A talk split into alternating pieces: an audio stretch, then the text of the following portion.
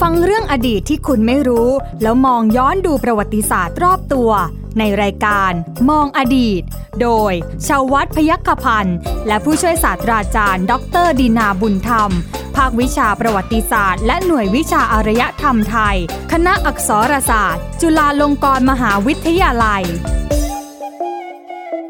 สวัสดีครับ คุณผู้ฟังครับต้อนรับคุณผู้ฟังเข้าสู่รายการมองอดีตครับ วันนี้ผมใหญ่ชวัฒน์ปยกพันธ์นะฮะก็ยังคงทำหน้าที่นะครับคุณผู้ฟังครับ รายการมองอดีตครับพาคุณผู้ฟังไปรับฟังเรื่องราวในอดีตนะจากผู้เชี่ยวชาญด้านประวัติศาสตร์นะฮะคุณผู้ฟังครับ ที่มาพบกับคุณผู้ฟังทุกสัปดาห์นะฮะทุกครั้งเลยทีเดียวนะครับ วันนี้นะฮะกับผู้ช่วยศาสตราจารย์ ดรดินาบุญธรรมอาจารย์จากภาควิชาประวัติศาสตร์ และหน่วยวิชาอารยธรรมไทย คณะอักษรศาสตร์จุฬาลงกรณ์มหาวิทยาลัยอาจารย์อยู่กับผมแล้วฮะ สวัสดีครับอาจารย์ครับ สวัสดีครับคุณใหญ่ครับ สวัสดีท่านผู้ฟังด้วยนะครับ ครับก็กลับมาพบ ครับ กันเหมือนเดิม เอ่อ เราจะ นะครับ ไม่จากไปไหนนะฮะคุณผู้ฟัง เอ่อตรงเวลาเสมอ ถูกต้อง นะค ครับ รับ อาจารย์ครับวันนี้ ครับ เนี่ยนะฮะเรากลับเข้ามาในประเทศไทย อ่า นะฮะมาคุยคุยเรื่องหนึ่ง ซึ่งเป็นเรื่องที่หลายคนเนี่ยอาจจะไม่ได้ไม่ได้นึกถึง ครับ ไม่ได้ถามถึง อ่าน นะฮะโดยเฉพาะตำแหน่งตำแหน่งหนึ่งของ ครับ พระมหากษัตริย์ คือ ครับ พระมหากษัตริย์เนี่ยโอเคแหละก็คือตำแหน่งพระมหากษัตริย์ ค ป รับ ระมุขนะฮะประมุขของ ประมุข ปะเทศ ของรัฐ ข นะ อง ครับ รัฐ เอ่อ ของประเทศอย่างนี้ยเนี่ย ครับ แต่ว่ามีหลาย ๆตำแหน่ง ครั ที่ บ พระองค์ทรงดำรงด้วย ถูกต้อง นะฮะทั้งในด้านของงานต่างๆอะไรต่าง ครับ แต่ว่ามีมีมี ตำแหน่งซึ่งกำหนดไว้ในรัฐธรรมนูญด้วย อ๋อละฮะ ใช่ไหมครับ อ่า นะว่านอกจากทรงดำรงตำแหน่งประมุขของรัฐเนี่ย อืม ยังทรงดำรงตำแหน่งประมุขของสถาบันอีกสถาบันหนึ่งในบ้านเมือง นั่นก็คือ นั่นก็คือสถาบันทหาร ซึ่งตำแหน่งนี้เนี่ย นะครับ ณปัจจุบันไม่มีใครเป็นละ ถูกต้อง ปัจจุบันนี้ตำแหน่งนี้ใช่ไหมก็ ใช่ ยังอยู่ ยังอยู่แต่ว่าแต่ว่า ครับ แต่ว่าคือถ้าเป็นประชาชนก็ อ๋อไม่ได้ ไม่ไม่มี เพ ละ ราะว่าเป็นตำแหน่งที่โดยรัฐรัฐธรรมนูญ คือตำแหน่งจอมทัพไทย อ่า นะครับเอ่อไม่เคยให้ใครเป็น ไม่เคย นั่นสิ มีคนอื่นเป็น นั่นสิ นอกจากพระมหากษัตริย์ทรงอยู่ในสถานะนี้ ผมสับส ะครั น บ อยู่อยู่อยู่อยู่ตำแหน่งหนึ่งก็ ครับ คือตำแหน่งจอมพล จอมพลกับจอมทัพนี่คนละเรื่อง ค จ นละอม เรื่ พ อง ล ใช่ไหม นี่คือยศทหาร อ่า นะครับ จอมทัพคือตำแหน่งสูงสุดในในกองทัพไทย ที่ที่คุมที่คุมทุก คลุมทุกเหล่าทัพ ทุกเหล่าเต่าทัพ นะ ใช่ ค ไหม รับเป็นผู้ถือว่าต้องเรียกว่าอะไร ผู้บังคับบัญชาสูงสุดอะ ครับ นะครับประมุขของกองทัพทั้ง 3 เหล่าทัพอะ ครับ นะครับนะทีนี้วันเนี้ยมาคุยกันสักนิดดีกว่าถึง ครับ ถึงความเป็นมาของตำแหน่งจอมทัพไทย อืม นะครับ ครับ ของพระมหากษัตริย์ไทย ครับ นะครับตำแหน่งจอมทัพไทยกับเอ่อสิ่งสิ่งของสิ่งหนึ่ง ซึ่งเป็นสัญญลักษณ์ ครับ ประจำประจำพระราชสถานะนี้คือ อืม ตำจอมทัพไทยเนี่ยนั่นคือพระคทาจอมทัพ ครับ นะครับ ครับ เป็นเรื่องน่าสนใจมากนะ ครั ที่ บ ที่เอ่อมีความเป็นมาจากอดีตสู่ปัจจุบัน ครับ นะครับเอ่อวันที่ 16 พฤศจิกายน ปีพุทธศักราช 2446 นะครับกองทัพบบกไทยในขณะนั้นนะครับ ได้จัดสร้างพระคทาจอมทัพ อืม ขึ้นองค์หนึ่ง ครับ นะทำด้วยทองคำทั้งองค์ ครับ นะมีที่ยอดของพระคทาเนี่ยทำเป็นช้างสามเสียน อ่าครับ นะลงยาสีขาว แล้วก็มีพระจุลมงกุฎหรือพระเกี้ยว ครับ ประดับอยู่เหนือเหนือช้างสามเสียนนั้นนะครับ ครับ ทูลเกล้าทูลกระหม่อมถวาย พระบาทสมเด็จพระจุลจอมเกล้าเจ้าอยู่หัวรัชกาลที่ 5 นะครับ ในโอกาสพระราชพิธีทวีทาพิเศษกนะพระราชพิธีทวีทาพิเศษกเนี่ยเป็นพระราชพิธีที่ทรงบำเพ็ญพระราชกุศล ในโอกาสที่เสด็จอยู่ในราชสมบัติมาเป็นสองเท่า คือทวิไงใช่ไหม อืมมม สองเท่าของพระบาทสมเด็จพระพุทธเลิศล่านภาลัย ครับ รัชกาลที่สอง ทำไมต้องเทียบกับรัชกาลที่สองครับ เพราะรัชกาลที่สองเป็นปู่ท่านไง อ๋ออ่า อ่าเป็นพระอัยกาใช่ไหม ครับ เป็นปู่ใช่ไหมครับ ครับ เป็นธรรมเนียมในโบราณราชประเพณีว่าพระมหากษัตริย์เนี่ยเมื่อทรงเจริญพระชนมายุเสมอด้วย หรือเจริญเป็นพระชนมายุเป็นสองเท่า ทรงครองราชสมบัติเสมอด้วย หรือครองครองราชสมบัติเป็นเท่าตัวของปู่ย่าตายายเนี่ย ครับ ท่านจะมีพระราชพิธีสำคัญ อืม นะบำเพ็ญพระราชกุศลถวาย เพื่อเป็นสิริมงคลแก่พระองค์ท่าน ครับ เองนะครับ ครับ ในรัชกาลที่ 5 ซึ่ง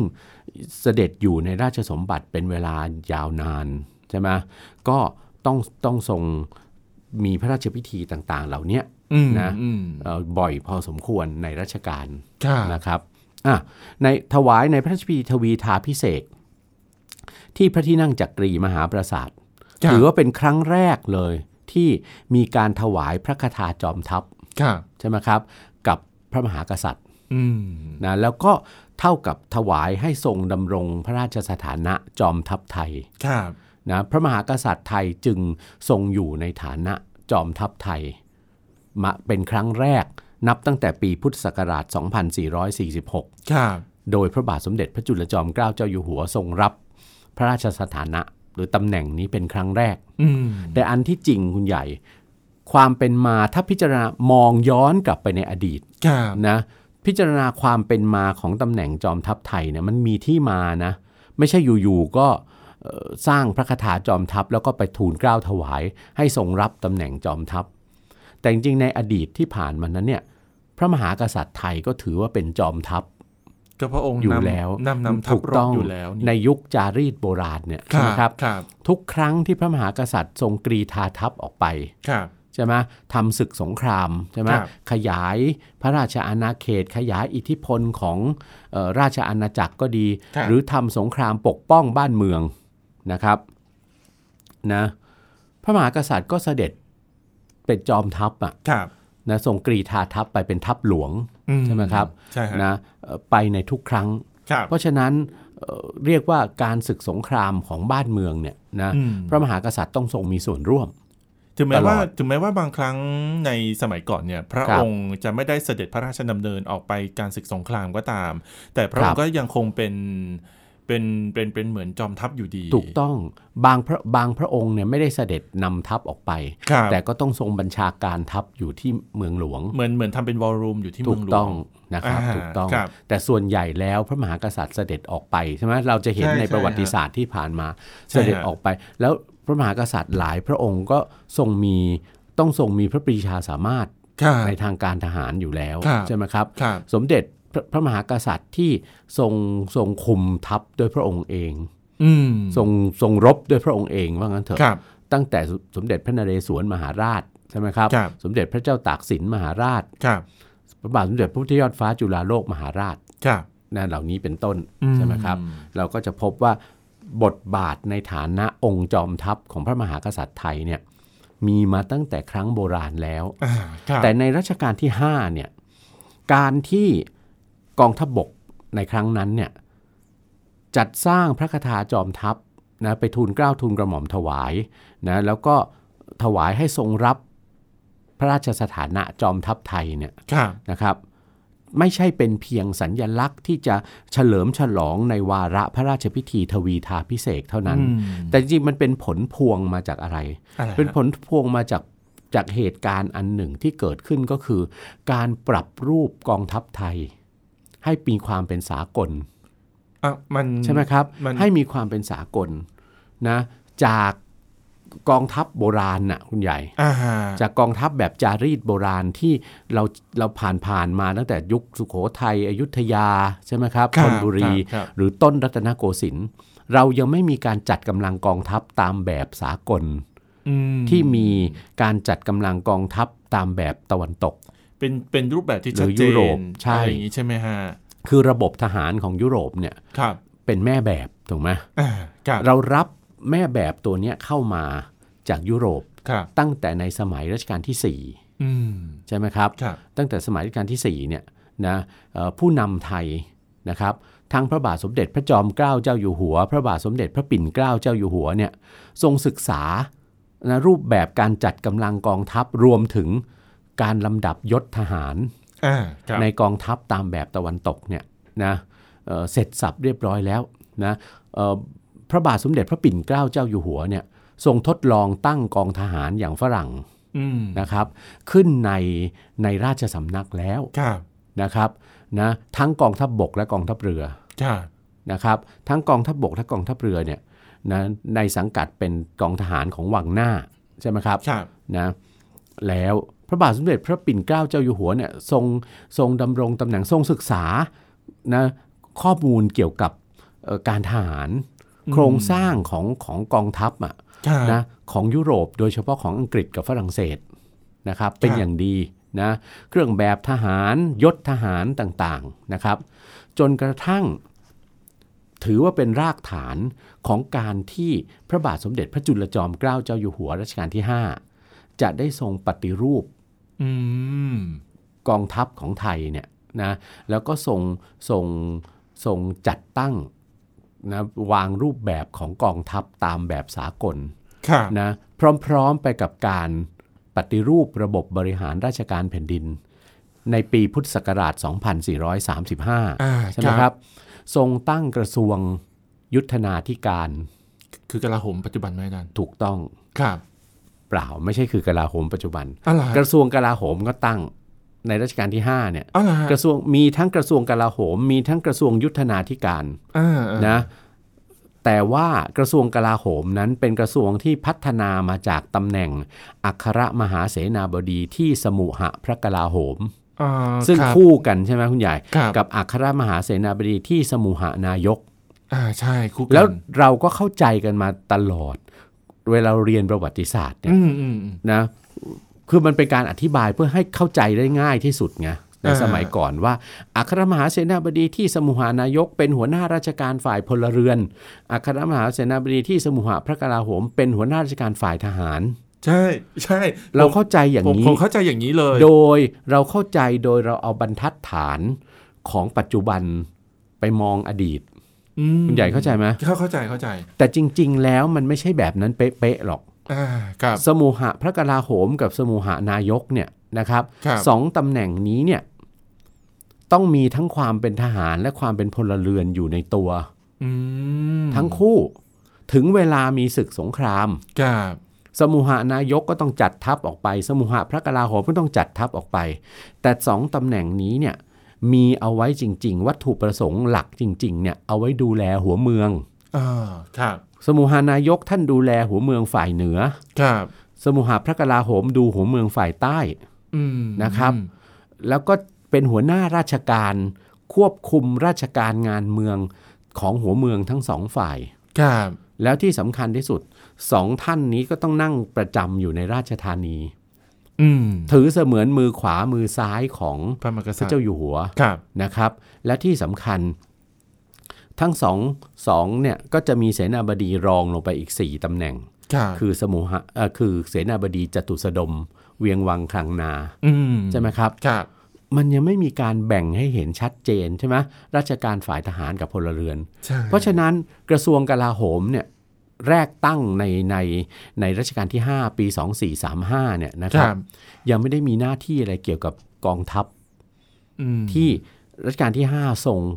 ปรับรูปใหม่ให้เป็นไปตามแบบตะวันตก ได้ทรงตั้งกระทรวงใหม่ขึ้นมาอีกกระทรวงหนึ่งเลย ชื่อกระทรวงยุทธนาธิการ ชื่อก็บอกอยู่แล้ว กระทรวงจัดการ ใช่ใช่ กับการยุทธเนี่ยการสงครามอะใช่ไหม อ่าฮะ กองทัพบบกและกองทัพเรือนะครับ ครับ ขึ้นกับกระทรวงนี้มาก่อน ม จนกระทั่งถึงปีพุทธศักราชค2437รับ 2 ปีหลังจากทรงตั้งกระทรวงใหม่ 12 กระทรวงเนี่ยโปรดเกล้าให้รวมกระทรวงกลาโหม กับกระทรวงยุทธนาธิการเข้าด้วยกัน เป็นกระทรวงกลาโหม เพราะฉะนั้นนี่คือความเข้าใจที่ต้องปรับใหม่ โอเค ว่าก ระทรวงกลาโหมมีหน้าที่เรื่องทหาร ครับ ใช่ไหมครับ ครับ เรื่องทหารจริง ๆ แล้วอย่างอย่างเป็นทางการเนี่ยเพิ่งจะมามีหน้าที่นี้ในสมัยรัชกาลที่ อืม 5 เท่านั้น ก่อนหน้านั้นก็เสมอกันสมุหานายก สมุหพระกลาโหมนะครับ จะได้เข้าใจใหม่อาจารย์ เออ นะ อ่ะ กระทรวงเออพอเริ่มมีการวางรากฐานการวางโครงสร้างกองทัพ ครับ ใช่ไหมครับ ครับ ตามแบบยุโรป มีกองทัพบบกกองทัพเรือก่อน ม กองทัพอากาศยังไม่เกิดขึ้น ใช่ จนถึงสงยุคสงครามโลกครั้งที่สองอะกองทัพอากาศเนี่ยจะเกิดขึ้นจะจะจะจะพัฒนาตัวเองมาจากกองบินทหารบก ครับ ซึ่งตั้งขึ้นในสมัยรัชกาลที่ ครับ 6 นะครับ นั้นระยะแรกมีแค่กองทัพบบกกองทัพเรือนะครับ พระมหากษัตริย์ก็ที่สำคัญที่สุดก็ต้องนำระบบเรื่องอะไรเข้ามาใช้ด้วย เรื่องยศทหารตามแบบตะวันตก ครับ ใช่ไหมตั้งแต่ทหารประทวนใช่ไหม ครับ ครับ ทหารสัญญาบัตรสองแบบใช่ไหม ใช่ ทหารสัญญาบัตรก็เริ่มต้นตั้งแต่ในายร้อยตรีในายเรือตรีใช่ไหมครับ อ่า ขึ้นไปเรื่อยๆ จนกระทั่งถึงยศ พล จอมพลและจอมพลเรือ ครับ ใช่ไหมครับนะก็ไปเอายศทหารอย่างฝรั่งมาใช้ ตามมากับยศทหารเลยสิ่งที่ใช้ก็คือเครื่องแบบทหารด้วย อืม นะครับ ในระยะแรกเลยนะเครื่องแบบทหารที่พระบาทสมเด็จพระจุลจอมเกล้าเจ้าอยู่หัวนะครับ โปรดเกล้าให้นำมาเป็นต้นแบบ ครับ ของเครื่องแบบในายทหารของไทยเนี่ยนะค ครั รับ บ ก็คือเครื่องแบบของกองทัพอังกฤษ เา ทั้ง คื กองทัพบกและกองทัพเรืออังกฤษนะค เอา รับ แบบมาจากเขาเลย ถูกต้อง ครับ นะครับ ก็นำมาใช้เป็นต้นแบบของของเครื่องแบบของทหารของไทย ครับ ทีนี้ในระบบกองทัพของตะวันตกเนี่ยคุณใหญ่ ครับ เขาก็ถวายตำแหน่งผู้ปกครองสูงสุด ผู้บังคับบัญชาสูงสุดของกองทัพเนี่ยให้พระมหากษัตริย์ ทรงดำรงตำแหน่งเหมือนกันนะครับ ซึ่งเรียกในภาษาอังกฤษว่า head of military service อ่าครับ นะครับ Head of Military Service ก็คือตำแหน่งจอมทัพเนี่ยนะครับ ครับ กรณีของอังกฤษ พระมหากษัตริย์ หรือสมเด็จพระราชินีนาถของอังกฤษ ทรงดำรงตำแหน่งนี้ อืม จริงๆ มาตั้งแต่อาจจะเรียกได้ว่าตั้งแต่ครั้งโบราณแล้วด้วยนะครับ เพราะฉะนั้นเมื่อเรารับแบบแผนตรงเนี้ยของตะวันตกเข้ามาใช่ไหมครับ ก็ต้องถวายตำแหน่งเนี้ยให้พระมหากษัตริย์ทรงดำรงตำแหน่ง อืม นะครับ ครับ จะจะเอาใครใครอื่นขึ้นมาไม่ได้ ครับ ใช่ไหมพระมหากษัตริย์พระมหากษัตริย์ทรงอยู่ในตำแหน่งจนตลอดพระชนชีพใช่ไหมครับ ครับ นะต่อให้พระองค์ไหนสละราชสมบัติใช่ไหมพระมหากษัตริย์พระองค์ใหม่ขึ้นมาก็ต้องทรงรับตำแหน่งจอมทัพไทยต่อ เหมือนรับต่อเนื่องไปเลย ถูก ฮะ ต้องเท่ากับว่าทรงบังคับบัญชาราชการทหาร ครับ ใช่ไหมครับ ครับ ด้วย อาจารย์ครับในตำแหน่งจอมทัพไทยอย่า ครับ งนี้ยอาจารย์ คือพอรัชกาลหนึ่งเสด็จสวรรคตไปแล้วเนี่ยนะอาจารย์อ่าจะเป็นธรรมเนียมเดียวกันไหมกับการ ถูกครับ อ่าพระราชพิธี ค บ รับ รมราชาพิเศษกต้องขึ้นเลย คือตำแหน่งมาพ่วงพ่วงกันเลย ถูกต้องก็โดยที่ทหารเนี่ย ครับ หัวหน้าราชการฝ่ายทหารก็คือผู้บัญชาการเหล่าทัพเนี่ยนะครับ ครับ ก็จะมีการเข้าเฝ้า อืม นะครับเข้าเฝ้าทูลละอองธุลีพระบาทพระมหากษัตริย์พระองค์ใหม่ ครับ นะครับ ก็กราบบังคมทูลให้ทรงรับตำแหน่งจอมทัพ ไปโดยอัตโนมัติ โดย เล อัตโนมัติด้วยนะครับ อืมครับ นะและที่สำคัญที่สุดก็จะต้องมีการสร้างสิ่งสิ่งของอันเป็นสัญญลักษณ์ของตำแหน่งจอมทัพ ครับค ใช่ รับ ไหมครับ ซึ่งก็คือพระคถาจอมทัพ มีการเปลี่ยนแปลงมาตั้งแต่สมัยรห้าไหมอาจารย์หรือว่า มี หรือว่า นะ ใช้ ครับ ใช้ อย่าง เดิม ที่เรียนไปแล้วว่าเมื่อวันที่ 16 พฤศจิกายน 2446เนี่ย ครับ นะครับเอ่อมีการถวายพระคถาจอมทัพองค์แรก อื ใช่ไหม อื ที่กองทัพบกจัดสร้างขึ้น ครับ นะถวายพระบาทสมเด็จพระจุลจอมเกล้าเจ้าอยู่หัวรัชกาลที่ ครับ 5นะครับก็ทรงใช้มาตลอดรัชกาลนะถ้าเราดูรูปถ่ายใช่ไหม ครับ รูปพระบรมฉายาลักษณ์ของพระบาทสมเด็จพระจุลจอมเกล้าเจ้าอยู่หัวเนี่ยโดยเฉพาะในฉลองพระองค์เต็มยศเครื่องแบบทหารเนี่ยนะครับทั้งฐานบกฐานเรือ ครับ จะเห็นว่าทรงพระคถาจอมทัพเนี่ยอยู่ในพระหัตถ์ขวา อืม นะที่หัวพระคทาเป็นยอดพระคทาเป็นช้างเอราวัณน่ะ ครับ นะครับ ครับ เป็นช้างสามเสียนแล้วมี อ่า มีพระเกี้ยวอยู่ใช่ไหม ครับ นี่ต่อมาในรัชกาลพระบาทสมเด็จพระมงกุฎเกล้าเจ้าอยู่หัวเนี่ยนะครับ ครับ ทรงพระราชดำริให้สร้างพระคทาจอมทัพองค์ใหม่ อืม นะครับ องค์ใหม่นะซึ่งเป็นเป็นทองคำทั้งองค์เหมือนกันนะครับ แต่ยอดพระคทาเนี่ยเป็นเป็นสัญญลักษณ์ของพระมหากษัตริย์ คือเป็นพระครุฑพระครุฑผ้า อืม พระครุฑกลางปี ก ก ลางปีก อะ ครับ นะครับนะก็เป็นในรัชกาลที่6เนี่ยทรงสร้างขึ้น 2 องค์นะ อืม นะครับทรงขึ้นสร้างขึ้น 2 องค์ ครับ นะครับ แล้วก็ต่อมานะครับเอ่อพระคทาจอมทัพเนี่ยในรัชกาลที่ ครับ 7 ทรงใช้พระคทาจอมทัพของพระบาทสมเด็จพระจุลจอมเกล้าเจ้าอยู่หัว อืม คือที่มียอดเป็นหัวช้าง ช้าง เอ เอ รา ราวั วัณ ณครับ ใช่ไหมครับ ต่อมานะถึงรัชกาลที่ 8 ครับ นะครับพระบาทสมเด็จพระเจ้าอยู่หัวอานันทมหิดลนะครับ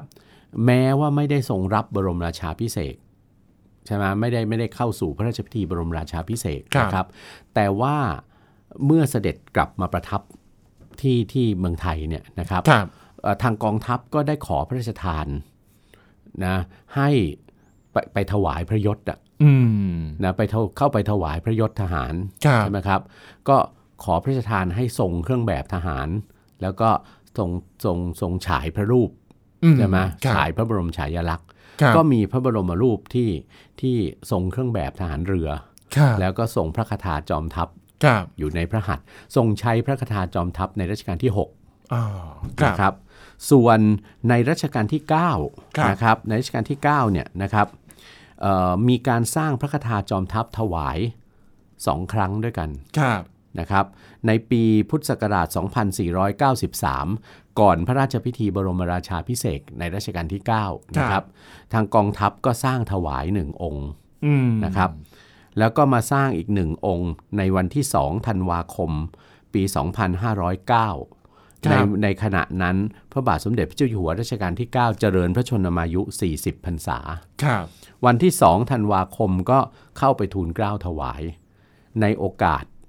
พิธีเอ่อเสด็จพระราชดำเนินในการสวนสนามถวายสัตย์ปฏิญาณตนของทหารรักษาพระองค์ อ่า นะครับ ครับ แล้วก็พระคทาจอมทัพองค์ทีสี่4เนี่ยนะยอดพระคทาเป็นครุฑเหมือนกัน ครับ แต่ว่าเหนือครุฑขึ้นไปเนี่ยทำเป็นพระปรมาพิไธยย่อพอปร อืม นะครับ ครับ อพระปรมาพิไธยย่อในรัชกาลที่ 9 เพราะฉะนั้นจึงมีคำเรียกในราชการทหาร เรียกพระคาถาจอมทัพองค์เนี้ยจำลองว่าพระคาถาจอมทัพภูมิพล อืม นะครับ นี่ถามว่าพระมหาคาถาจอมทัพต่างกับคาถาจอมพลยังไง นั่นสิ อ่านะเออซึ่งเมื่อกี้คุณใหญ่บอกว่า คุณใหญ่สับสนระหว่างคำว่าจอมทัพกับจอมพล ใช่ ใช่ไหมครับ ใช่ นะก็ก็ได้ได้เรียนไปคร่าวๆแล้วว่าคำว่าจอมทัพกับจอมพลเนี่ยมันต่างกันตรงที่จอมทัพเป็นชื่อตำแหน่ง ครับ ใช่ไหมครับ ซึ่งมีคนดำรงตำแหน่งได้คนเดียวเท่านั้น ครับ ที่ถ้าพูดภาษาชาวบ้านนะ า ก็คือ รับ องค์พระมหากษัตริย์ ครับ ใช่ไหมครับ ต้องทรงอยู่ในตำแหน่งนี้ตามอะไร รัฐธรรมนูญ อ่า ใช่ไหม ครับ แต่จอมพลนะคือยศทหาร อืม ซึ่งมีได้ทั้งจอมพลจอมพลเฉยๆใช่ไหม ครับ ของทหารบก ครับ จอมพลเรือในกรณีทะกองทัพเรือ ครับ และจอมพลอากาศ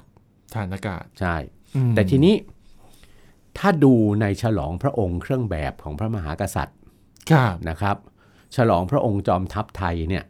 นะครับ ซึ่งทรงฉลองพระองค์ได้ทั้งทหารบกทหารเรือและทหารอากาศใช่ไหมครับ ครับ นะอินทนูอินทนูที่ อยู่ที่บ่า อินทนูพระยศ อ่า นะอินทนูพระยศจอมทัพเนี่ย ครับ นะครับไม่มีการไปไปออกแบบอะไรใหม่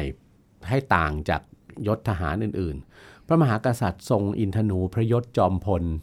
อืม นะครับ แต่นั่นอ่ะแต่ฉลองพระองค์อ่ะเรียกว่าฉลองพระองค์เครื่องแบบจอมทัพไทย ครับ นะครับแต่ทรงทรงยศอะจอมพล อืม นะครับ ไม่ไม่ได้ นะ ไม่ได้มีอินเทนูที่ ไม่ได้แตกต่างอะไรไปก็คือยศจอมพลน่ะ าย ศจอมพล า จอมพลเรือจอมพลอากาศ ครับ นะครับ ครับ นะแล้วก็แล้วก็เอ่อมีมีสัญลักษณ์อีกองค์หนึ่งก็คือพระคาถาจอมทัพ ในขณะที่นายทหารชั้นจอมพล ครับ นะซึ่งในราชการของไทยเราตั้งแต่เริ่มปรับรูปเป็นเป็นโครงสร้างเป็นแบบกองทัพแบบตะวันตกเนี่ย ครับ ตั้งแต่รัชกาลที่ 5 มาเนี่ยก็มีพระราชวงศ์ผู้ใหญ่นะมีทั้งพระราชวงศ์ผู้ใหญ่มีทั้งข้าราชการทหารชั้นผู้ใหญ่เนี่ย อืม ที่ได้รับพระมหากรุณาธิคุณโปรดเกล้าแต่งตั้งจากพระมหากษัตริย์เนี่ย ครับ ให้ดำรงยศจอมพล จอมพลเรือ ครับ และจอมพลอากาศเนี่ยนะสืบต่อมาหลายท่าน อืม นะครับ ครับ นะแต่ในปัจจุบันนี้นะครับแต่ในปัจจุบันเนี้ยเอ่อก็ธรรมเนียมของกองทัพก็ก็ไม่มีการตั้งยศจอมพลแล้วใช่ไหมนอกจากถวายพระยศให้เอ่อพระมหากษัตริย์ และพระราชวงศ์ผู้ใหญ่ ครับ ใช่ไหมครับ ครับ นะเอ่อดำรงดำรงยศนี้ใช่ไหม อืม ยศสูงสุด ยศสูงสุดก็เป็นยศพลเอกพลเรือเอกพลอากาศเอก ครับ นะแต่ว่าในบางตำแหน่งในในกองทัพไทยเนี่ยนะครับ ในบางตำแหน่งเนี่ยเอ่ออัตราเงินเดือน อ่าฮะ ก็จะทะลุขึ้นไปรับอัตราเงินเดือนจอมพล อ๋อ ตัวอย่างเช่นตำแหน่งผู้บัญชาการทหารสูงสุด ผู้บัญชาการทหารบกเรืออากาศ ครับ นะฮะหรือตำแหน่งพิเศษบางตำแหน่งในกองทัพที่ปรึกษา อ่อกองทัพอะไรต่างๆเนี่ยจะรับเงินเดือนในอัตราเงินเดือนจอม จอม พ พ ล ล แต่ว่าไม่ได้รับพระราชทานยศจอมพล อ๋อ เพราะจริง ๆ แล้วยศจอมพลเนี่ยตามหลักทหารหลักทางทหารสากลของของสากลโลกเนี่ยนะค ครั รับ บ เขาจะตั้งต่อเมื่อมีอะไร ไม่ละ มีภาวะสงคราม อ๋อ นะครับ อ๋ออ่า อ่ามีภาวะสงครามนะค ครั รับ บ ถึงจะตั้งตำแหน่งนี้ใช่ไหม แต่ถ้าในสถานการณ์ปกติก็คือแค่ ใน พล ส เอ ถาก นการ เท่า ณ์ป นั้น กติก็พลเอกเนี่ยถือว่าสูงสุดแล้ว ครับ นะครับ ครับ ถือว่าสูงสุดแล้ว ครับ ทีนี้ถามว่าพระคาถาแล้วก็นายทหารชั้นจอมพลเนี่ยคุณใหญ่ ครับ นะจอมพลจอมพล จอมพลเรือจอมพลอากาศเนี่ยนะค ครั รับ บ จะมีตมีคาถาประจำตำแหน่ง อืม ซึ่งเรียกว่าคาถาจอมพล ครับ นะอันนั้นก็กองทัพก็จัดสร้างมอบให้ ครับ ตามตามโอกาสถ้ามีการแต่งตั้งยศ อืม จอมพล อืม ใช่ไหม ครับ ซึ่งก็สถานะก็ต้องเป็นรองพระคาถาจอมทัพ คบ เพราะพระคาถาจอมทัพนั้นถือเป็นพระบาทสมเด็จพระเจ้าอยู่หัวรัชกาลที่9เนี่ยเคยมีพระราชดำรัส ครับ ทรงถือว่าพระคาถาจอมทัพนั้นคือ ศูนย์รวมจิตใจ อื ความเป็นอันหนึ่งอันเดียวกันของกองทัพทั้งสามเหล่า ครับ คือทัพบบกทัพเรือทัพอากาศ ครับ ทรงใช้พระคาถาจอมทัพเนี่ยนะครับซึ่งเป็นสัญญลักษณ์แห่งการที่ทรงบังคับบัญชาใช่ไหมอ่าฮะครับ กองทัพไทยเนี่ยในในโอกาส เช่น ในพระในการสวนสนามถวายสัตย์ปฏิญาณตน ม ของเหล่าทหารรักษาพระองค์เนี่ย ครับ ต้องประทับเป็นประธาน ครับ ก็ทรงใช้พระคาถา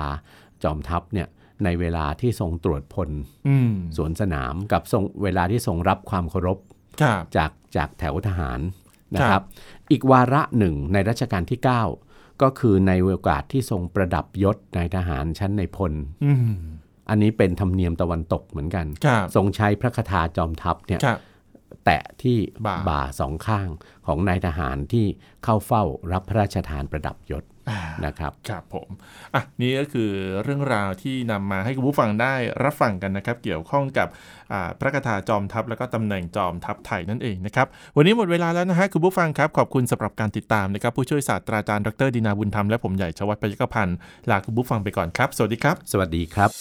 ติดตามรับฟังรายการย้อนหลังได้ที่เว็บไซต์และแอปพลิเคชันไทย PBS Radio ไทย PBS ดิจิทัล Radio วิทยุข่าวสารสาระ เพื่อสาธารณะและสังคม